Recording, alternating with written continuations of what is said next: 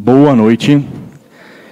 Eu queria te convidar a permanecer nesse espírito, de, de ter dito para Deus que, que você precisa dele, que você se derrama.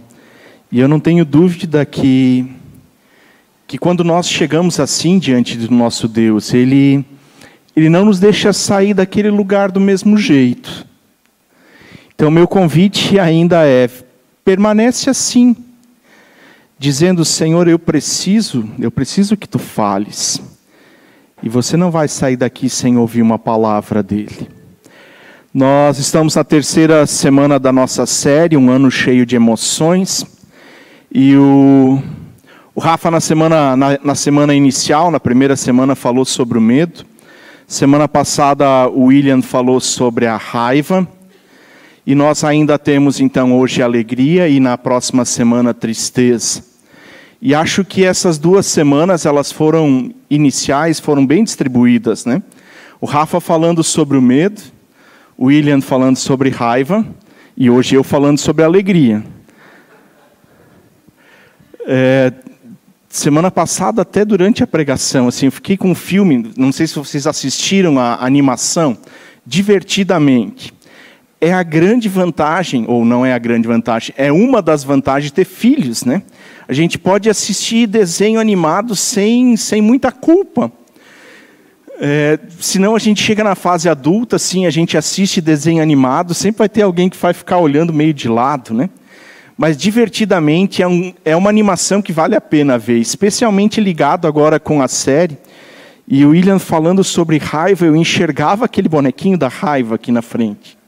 Não, estou brincando com o William. Eu vi que ele veio para o culto, não vi onde ele está. Depois ele fica brabo comigo, fica raivoso. Vamos deixar assim. Nosso assunto de hoje é alegria.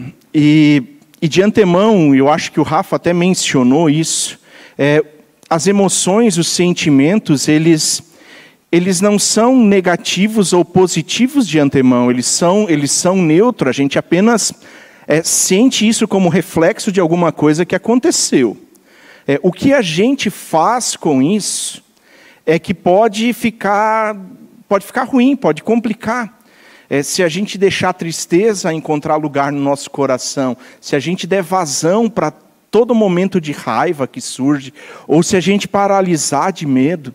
Então, dependendo do que a gente faz com isso, é, e, e a, é essa a intenção que a gente tem é, com essa série, e especialmente ligada à, à, primeira série, que tinha relação com, com os nossos pensamentos e de como, de como a gente funciona a partir dessas coisas. O tema de hoje é alegria e a palavra, nossa, nossa bússola, aquilo que orienta a nossa vida, fala pelo menos 300 vezes é, sobre alegria. E tem alguns versículos que eu separei aqui que certamente muitos de nós conhecem, Salmo 122, versículo 1 diz: Alegrei-me quando me disseram, vamos à casa do Senhor. O salmista ele se alegra ou ele colhe essa impressão de alguém é, com uma coisa muito simples que cada um de nós pode fazer: é convidar outro a vir. E a alegria surge no coração daquele, e provavelmente também no, naquele que convidou, se tem uma resposta positiva a isso. Alegrei-me quando me disseram, vamos à casa do Senhor. É, Salmo 51, versículo 12, é, Davi é, é, pego em adultério. É, ele, ele tem um caso com Batseba, que era mulher casada, e, e desenrola uma história triste. E no Salmo 51, também o 32, quando Davi é confrontado com o seu pecado, é, profeta Natan, o enviado de Deus, para botar o dedo naquela ferida e dizer que, que, que Davi era pecador. E Davi cai de joelhos e começa os dois salmos 32 e 51, são orações de Davi nesse contexto, e no versículo 12 do capítulo 51, ele diz: Restitui-me a alegria da tua salvação é, Davi sente que por, pelo rompimento com Deus, é, pela barreira que o pecado estabelece entre nós e o nosso Deus, e Isaías fala que não tem outra coisa senão o nosso pecado que nos afasta do nosso Deus. Davi sente essa dor de ter sido, de ter tido esse relacionamento de intimidade que Davi tem, é, rompido pelo pecado. E Davi ora com uma simplicidade, mas com uma profundeza ao mesmo tempo, dizendo: Deus, se, se tu não me devolver a alegria, não tem outro lugar de onde eu possa tirar ela. Não tem outro lugar. João capítulo 16, versículo 22, Jesus chamou discípulos, e esses discípulos seguiram Jesus por mais ou menos três anos. E agora chega o momento derradeiro do ministério de Jesus. Ele está subindo a última vez para Jerusalém, onde ele vai ser traído, preso, é, crucificado. E Jesus, nessa última subida para Jerusalém, começa a falar para os seus discípulos daquilo que vai acontecer assim que eles chegarem em Jerusalém. Jerusalém alto, Jesus subindo com os discípulos, capítulo 16, versículos 17 seguintes. Jesus percebe que tem uma angústia no coração deles, e Jesus de novo diz: Vocês querem perguntar alguma coisa? E Jesus vai logo respondendo: Eu sei que vocês querem, eu sei o que está passando na cabeça de vocês. É, é, é isso, é momento de tristeza para vocês agora. É momento de tristeza, vai ser difícil, eu compreendo isso, mas fiquem tranquilos porque a tristeza que vocês sentem agora vai ser substituída, e Jesus diz: outra vez os verei, e a alegria que vocês vão sentir, essa ninguém poderá tirar de vocês. Quando Deus dá algo, nenhum outro pode tirar de nós. Nós podemos jogar fora, nós podemos nos livrar disso mas o que Deus dá é nosso. E Jesus diz isso para os discípulos: outra vez os verei e vocês se alegrarão. Isso acontece na manhã de Páscoa, a primeira vez com os discípulos. Jesus morre crucificado, Jesus é sepultado, mas a morte não tem a última palavra, e Jesus volta, se coloca entre os discípulos e eles veem Jesus mais uma vez. E a gente não consegue medir, a nossa imaginação, ela, ela nos limita nisso, a gente não consegue compreender como isso pode ter acontecido, a, a reação dos discípulos. Mas tem mais uma vez que os discípulos vão ver Jesus, porque ele também prometeu. Nessa mesma conversa, capítulo 14 de João está dentro desse contexto, a partir de 13, Jesus está falando da sua morte. E Jesus diz: Eu sou o caminho estou é, indo preparar lugar. Gálatas capítulo 5, versículo 22, o apóstolo Paulo diz que o fruto do Espírito é amor, alegria, e vai descrevendo as outras partes. Fruto é algo que, que uma árvore não faz força para produzir, é, é da genética dela. E ela sendo saudável, o fruto nasce. Alegria é fruto, é ação do nosso Deus em nós. Eu poderia ficar citando mais, eu citei cinco, eu poderia citar os outros 295 versículos que falam de alegria. É, ano cheio de emoções. alegria pode ser uma marca da nossa vida. Atos 2, 46 quando fala da igreja que surge é, logo depois de Pentecostes, diz que essa igreja tinha alguns diferenciais e, e quando esse povo se reunia, tinha, tinha alguma coisa diferente ali. Eles, eles viviam essa alegria, agora não de maneira individual apenas, mas a comunidade que se reunia, ela era conhecida como, como um lugar de, de alegria. Eu quero ainda, e esse é o texto que nós vamos usar um pouquinho mais, Filipenses capítulo 4, é, versículo 4, ele está aí na projeção também. Alegrem-se sempre no Senhor, novamente direi, alegrem-se. O apóstolo Paulo, ele escreve essa carta para a igreja de Filipos. A carta é conhecida como carta da alegria. E curiosamente, Paulo escreve essa carta quando ele está preso em Roma. A última vez que Paulo foi preso, ele morreu martirizado em Roma, ele não sai mais de lá. Paulo vive é, em prisão domiciliar, ou seja, ele tem, ele não está acorrentado como em outros momentos, mas ele tem o espaço restrito da casa que ele tinha que alugar, pagar pelo aluguel para circular.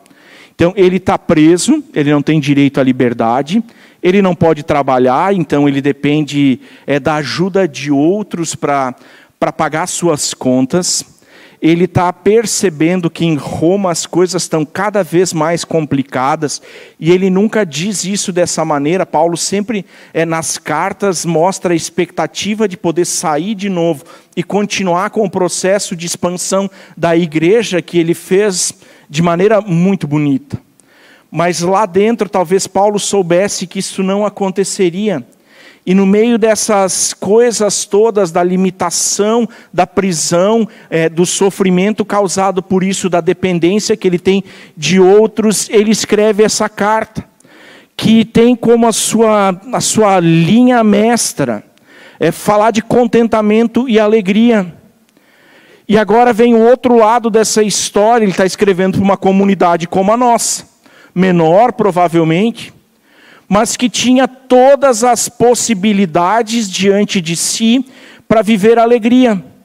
Eles não estavam presos, eles podiam se reunir, ainda que não fosse com toda a liberdade que nós temos. Eles podiam oferecer culto ao seu Deus como comunidade reunida. Podiam.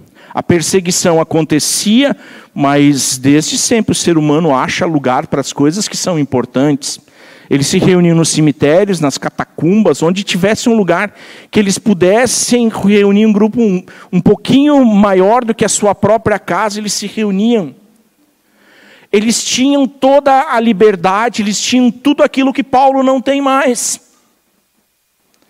E Paulo tem que escrever para essa comunidade usando um imperativo, dizendo: alegrem-se. Ele não está escrevendo, bom, se a vida de vocês estiver tudo bem, resolvida, é, dinheiro na poupança para as eventualidades, os salários garante sustento, é, tudo bem nas, nas relações familiares. Se tudo isso estiver bem, quem sabe é, vocês demonstrem um pouquinho de alegria.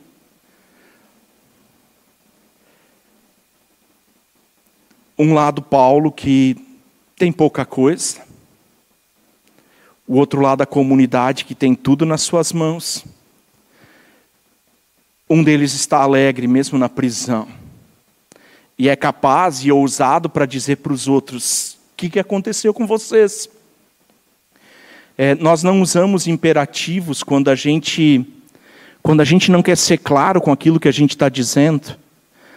Paulo está escrevendo para uma comunidade que tem tudo nas mãos, mas perdeu a capacidade de se alegrar com as coisas que Deus faz, com o que eles têm, com as promessas que Deus fez para o futuro. E eu fico pensando, às vezes, se não é assim conosco. A gente tem tudo. A gente acordou. A gente tomou café. A gente. É, talvez com a família seja um pouco mais complicado, mas se a gente quisesse dava para reunir com a família. É, a gente almoçou, a gente fez o que quis hoje à tarde. A gente está aqui.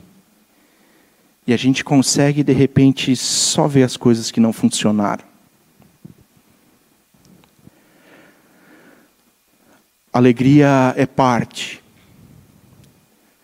da vida daqueles que escolhem andar com Jesus e olham para o lado certo eu quero ainda destacar outras três coisas e acho que esse texto ele nos, nos aponta um, um rumo no que diz respeito à alegria.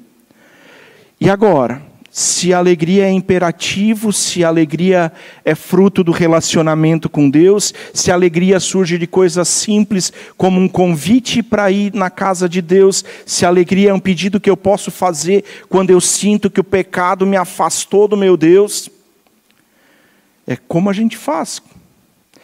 Primeira coisa, eu quero diferenciar entre alegria e felicidade. Alegria e felicidade são coisas diferentes. Alegria é reação a um acontecimento, é uma emoção. E sendo uma emoção, ela é passageira e pode passar muito rápido. É, a gente pode é, está diante de um evento que de repente nos deixa com, com, com um sentimento de plenitude e a gente não, não aguenta mais os dentes dentro da boca e a gente sorri e de repente o passo para a direita, o passo para a esquerda e a situação mudou. E isso também diz respeito aos pensamentos que vão passando na nossa cabeça. E de repente um cheiro ativa um outro sentimento em nós e a alegria se foi é reação a um, a um acontecimento. Daniel Franco, e eu disse de manhã isso também, eu procurei mais informações é, desse cara, mas eu, eu não achei. Eu achei dentro de um blog do, do Pão de Açúcar, num treinamento da equipe do Pão de Açúcar, da rede de supermercados, esse cara falando, não sei o que, que ele é da vida. Eu sei que ali ele trabalhou com desenvolvimento de pessoas para o Pão de Açúcar. E ele diz assim: alegria é um sentimento momentâneo de contentamento. Felicidade é um estado de espírito constante, construído por atitudes. Nem sempre o que nos causa alegria também trará felicidade a longo prazo. A busca por alegrias passageiras pode estar te distanciando de ser uma pessoa realmente feliz. E acho que é um pouco do nosso tempo isso, a gente busca tanta, tanta coisa que nos dá essa descarga de adrenalina e, e a gente esquece de algumas coisas básicas e de repente a gente acha que a alegria só vai surgir nos grandes eventos da nossa vida. E a vida vai passando no cotidiano e a gente não encontra mais é, contentamento, a gente não encontra mais é, a mão de Deus se movendo ao nosso redor, para a gente perceber que há sim, nas nossas rotinas, nas coisas do nosso dia, é, intervenção divina que deveria gerar em nós alegria. Felicidade é algo que se constrói pouco a pouco, ainda Daniel Franco falando, com base nas decisões que tomamos e seus desdobramentos. Uma outra pessoa que eu li, ela estava escrevendo num, é, numa, numa, num site de uma comunidade católica falando dos retiros de carnaval agora. E eu não sei quantos jovens estão em São Bento, mas tem alguns deles lá.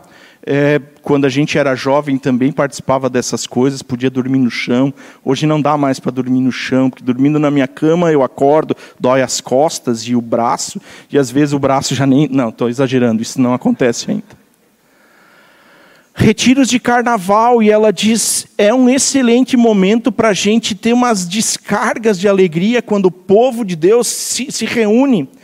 É, a psicóloga é Cananda Sheila Silva Costa, e ela diz: alegria é uma, é emoção, assim como a tristeza, medo, e como emoções são voláteis. Isso é próprio do sentimento, é passageiro, não é um estado, passa.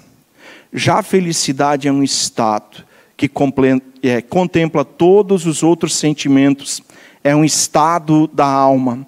Alegria é uma emoção, não pode ser planejada. E eu tentei exemplificar isso para diferenciar entre alegria e felicidade hoje de manhã. E para mim, eu sou desde de não sei quando frequentador de estádio de futebol. É, morávamos perto de Porto Alegre, tinha acesso a, ao melhor estádio de Porto Alegre. Não é mais o mesmo. Hoje nós temos um novo estádio. A gente também já foi lá como família, mas eu não vou falar do time. É, eu só não uso vermelho. E eu fiquei pensando que algumas dessas vezes que eu fui para o estádio, é, a vida estava bagunçada. É, dívidas no cartão de crédito, ia vencer, mas a gente fala, ah, bota mais uma coisinha no cartão. É, relacionamento com família não estava bom. É relacionamento com Deus bem, bem duvidoso. E de repente tinha jogo no domingo. e a gente ia ou com ônibus, porque saía ônibus de lá para ir para os jogos de Três Coroas, ou arrumava mais um ou dois e ia de carro. E chegava no estádio e as coisas que, que não geravam felicidade, constância, contentamento na minha vida e na dos outros continuavam com a gente. E a gente entrava no estádio, e eu peguei épocas onde o meu time era o melhor do país. Hoje não é. E a gente entrava no estádio sabendo que a qualquer momento sairia um gol do, do Grêmio. Ah, eu não ia falar do nome. Desculpa, foi um ato falho agora. E dava o gol e eu não gosto de abraço, a maioria de vocês sabe disso. E de repente eu saía um pouquinho para o lado porque tinha alguém ali abraçando quem tivesse perto. Aqueles marmanjo barbado, suado, porque no Olímpico a gente ficava no sol. E eles vinham para abraçar um ao outro. Eu disse: jamais minha vida está ruim o suficiente sem esse abraço. É, alegria surge por uma coisa simples. E não precisava estar no estádio, podia estar ouvindo a Rádio Gaúcha, podia estar assistindo na televisão. E passava aquele momento, o jogo acabava e a gente saía do estádio e os problemas continuavam. Alegria é diferente de felicidade. Alegria acontece no nosso dia há algumas vezes, acontecem coisas que deveriam nos alegrar. Segunda coisa, alegria vem por alguma coisa que nós recebemos. É, ela não pode ser planejada, ela não, não tem muito como a gente prever isso, mas ela sempre acontece como reação a alguma coisa que a gente ganhou, alguma coisa que a gente viu, alguma coisa que a gente é, que nos surpreendeu positivamente. E eu quero contar a história de, de Neemias. Esdras e Neemias contam a história da volta do povo de Israel do cativeiro da Babilônia. Eles foram é, escravizados, Babilônia destruiu Jerusalém, e agora passam 70 anos e eles começam a voltar para Jerusalém. O texto específico disso é Neemias capítulo 8. E a gente sabe, Neemias, depois é, desse acontecimento, também traz um versículo sobre a alegria que a gente conhece. A alegria do Senhor é a nossa força. E o povo se reúne, Esdras é o escriba e sacerdote, ele começa a ler a lei, diz que no primeiro raio de sol eles se reuniram.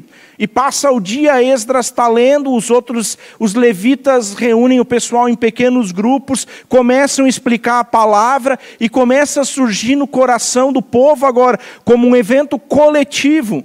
A alegria que vem da palavra, do reencontro com o Senhor e Deus deles. E culmina com essa expressão dizendo: não é dia de tristeza agora, porque a alegria do Senhor é a nossa força. Se reúnam, de acordo com o que vocês prepararam, comam, é, bebam, celebrem. O que, que eles têm para se alegrar? Eles só voltaram. A cidade continua destruída. É, os muros começaram a ser reconstruídos, o templo, mas ainda é um monte de pedra sobre pedra.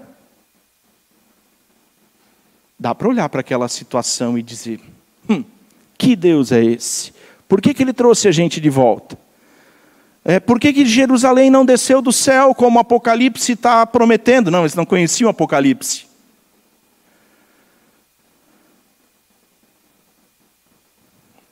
Alegria vem por algo que nós recebemos.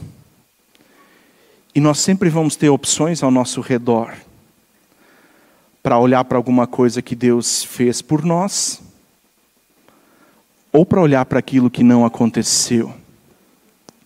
Salmo 126 surge nesse contexto, onde o salmista diz assim: Sim, grandes coisas fez o Senhor por nós. A nossa boca se encheu de riso mostraram todos os dentes. Sim, grandes coisas fez o Senhor por nós. Por isso estamos alegres.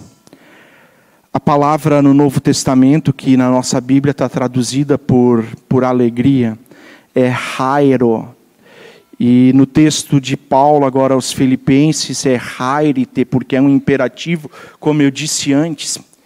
E a palavra rairo, rairete, todas essas raízes, elas vêm da mesma palavra que a gente traduz por graça, que é haris. O grego reconhece que a alegria surge por algo que a gente recebeu. Talvez até tenha relação com as conquistas da gente porque isso também nos dá contentamento, alegria. Mas a palavra diz respeito a algo que é dado, algo que nos surpreende, e a nossa única reação diante disso é contentamento, é, é júbilo, é, é alegria. Alegria não pode ser planejada, ela vem por algo que nós recebemos, é fruto é fruto de uma surpresa positiva, de satisfação, de contentamento, e muitas vezes a alegria vai se confundir com louvor. Porque nós também só louvamos, só adoramos o nosso Deus quando nós reconhecemos quem Ele é e o que Ele faz por nós. A alegria também ajuda a gente a parecer mais bonitinho. Provérbios 15, versículo 13 diz assim: é, coração alegre, aformoseia o rosto. Aformoseia é linguagem de Almeida, antiga. Um coração alegre deixa o rosto diferente. E a gente começa a lembrar de pessoas, não é? Pessoas que, pelas circunstâncias da vida, é, perderam a expressão facial não sorri mais, é uma dor para sorrir. Terceiro ponto. Será que a gente pode perder a capacidade de se alegrar com as coisas? Sim, nós podemos perder essa capacidade. Isso pode acontecer por algum quadro clínico, por exemplo, que envolva depressão ou qualquer outra coisa parecida. E a gente não consegue mais ver o colorido da vida a gente enxerga tudo meio obscurecido, a gente, a gente perdeu, a gente não consegue mais enxergar tudo. É, pode acontecer pelos, pelos, pelas coisas, pelas circunstâncias difíceis que a vida vai nos impondo. E de repente a gente tem perdas de pessoas na família, a gente tem questões de trabalho que se embolam, e a gente não consegue mais é, ter olhos e coração sensível para aquilo que Deus vai fazendo constante e diariamente em nosso favor. Nosso coração se endurece, os nossos olhos é, se fecham.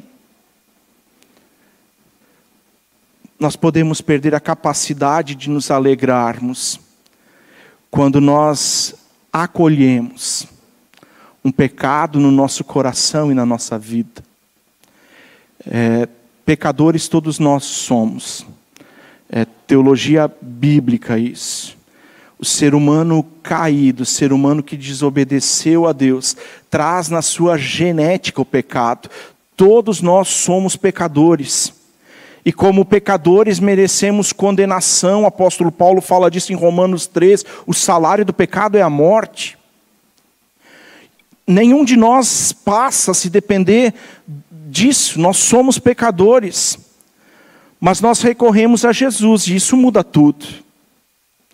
Em Jesus nós somos justificados, aceitos por Deus. Fora de Jesus, ainda que a gente seja então é, pecadores que reconhecem Jesus, que o acolhem como Senhor e Salvador da sua vida, pode acontecer numa dessas situações de pecado que vão ser recorrentes na nossa vida. A gente consegue eliminar alguns dos pecados que nos acompanhavam e outros surgem e de repente a gente tem os nossos, os nossos pecados preferidos e a gente começa a achar desculpa para dizer: não, esse aqui não é tão grave. É, eu me comparo com o outro, digo: não, eu nunca matei, eu nunca roubei e, e assim vai. E a gente começa a guardar pecados no nosso coração, dizendo: bom, isso aqui não é tão grave. O pecado faz separação entre nós e o nosso Deus. E se é de Deus que nós recebemos toda a boa dádiva, e agora nós estamos afastados dele, porque um pecado ficou guardado no nosso coração, criamos o nosso pecado predileto. E a gente não usa essas linguagens para falar disso, né? E agora a gente perdeu a capacidade de de ver o que Deus faz. Uma última coisa que faz com que a gente perca a capacidade de se alegrar.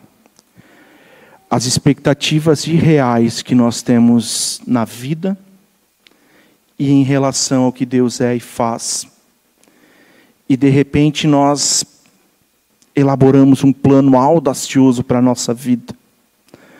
A gente tem objetivos, sonhos, e a gente diz: agora, Deus, agora é contigo, só tu me dar isso.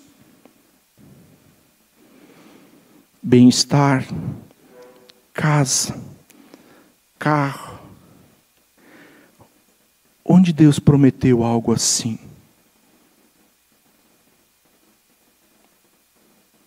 E eu não estou dizendo que Ele não pode dar. E Ele dá, a gente é prova disso. Mas Ele não prometeu que você teria a melhor casa da cidade, é, que você teria casa na praia, no campo. Ele não prometeu nada disso, Ele prometeu que cuidaria de ti. E de repente a gente diz: Deus me esqueceu, porque Ele não faz o que nós queremos. podemos perder a capacidade de nos alegrarmos e e talvez seja aqui que a gente precisa terminar nessa noite. Eu não sei da vida de todos vocês e isso é bom. Isso me dá liberdade para dizer algumas coisas. Se você não tem experimentado alegria, o que está acontecendo. São os seus olhos e o seu coração que, que endureceram e você não consegue mais perceber Deus.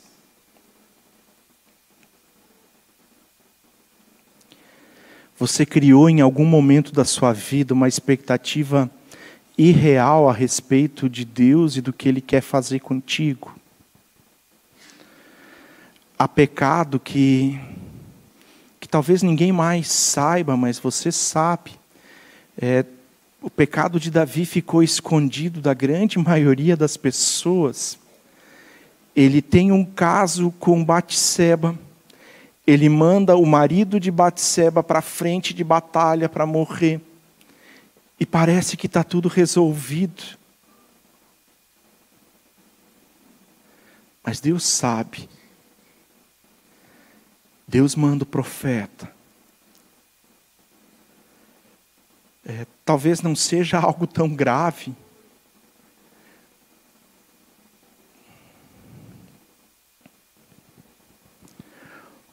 Ou do contrário disso. Você tem encontrado nesse dia motivos de alegria? Essa semana? eu creio que não passa um dia sem que Deus faça algo em meu favor. E eu não estou dizendo que tudo na minha vida funciona 100%, porque eu sou humano, eu me conheço. Eu sei do que eu posso estragar. Mas não tem um dia da minha vida, mesmo nos piores, que eu não consiga encontrar um único motivo para me alegrar. Porque Deus deu, porque Deus fez.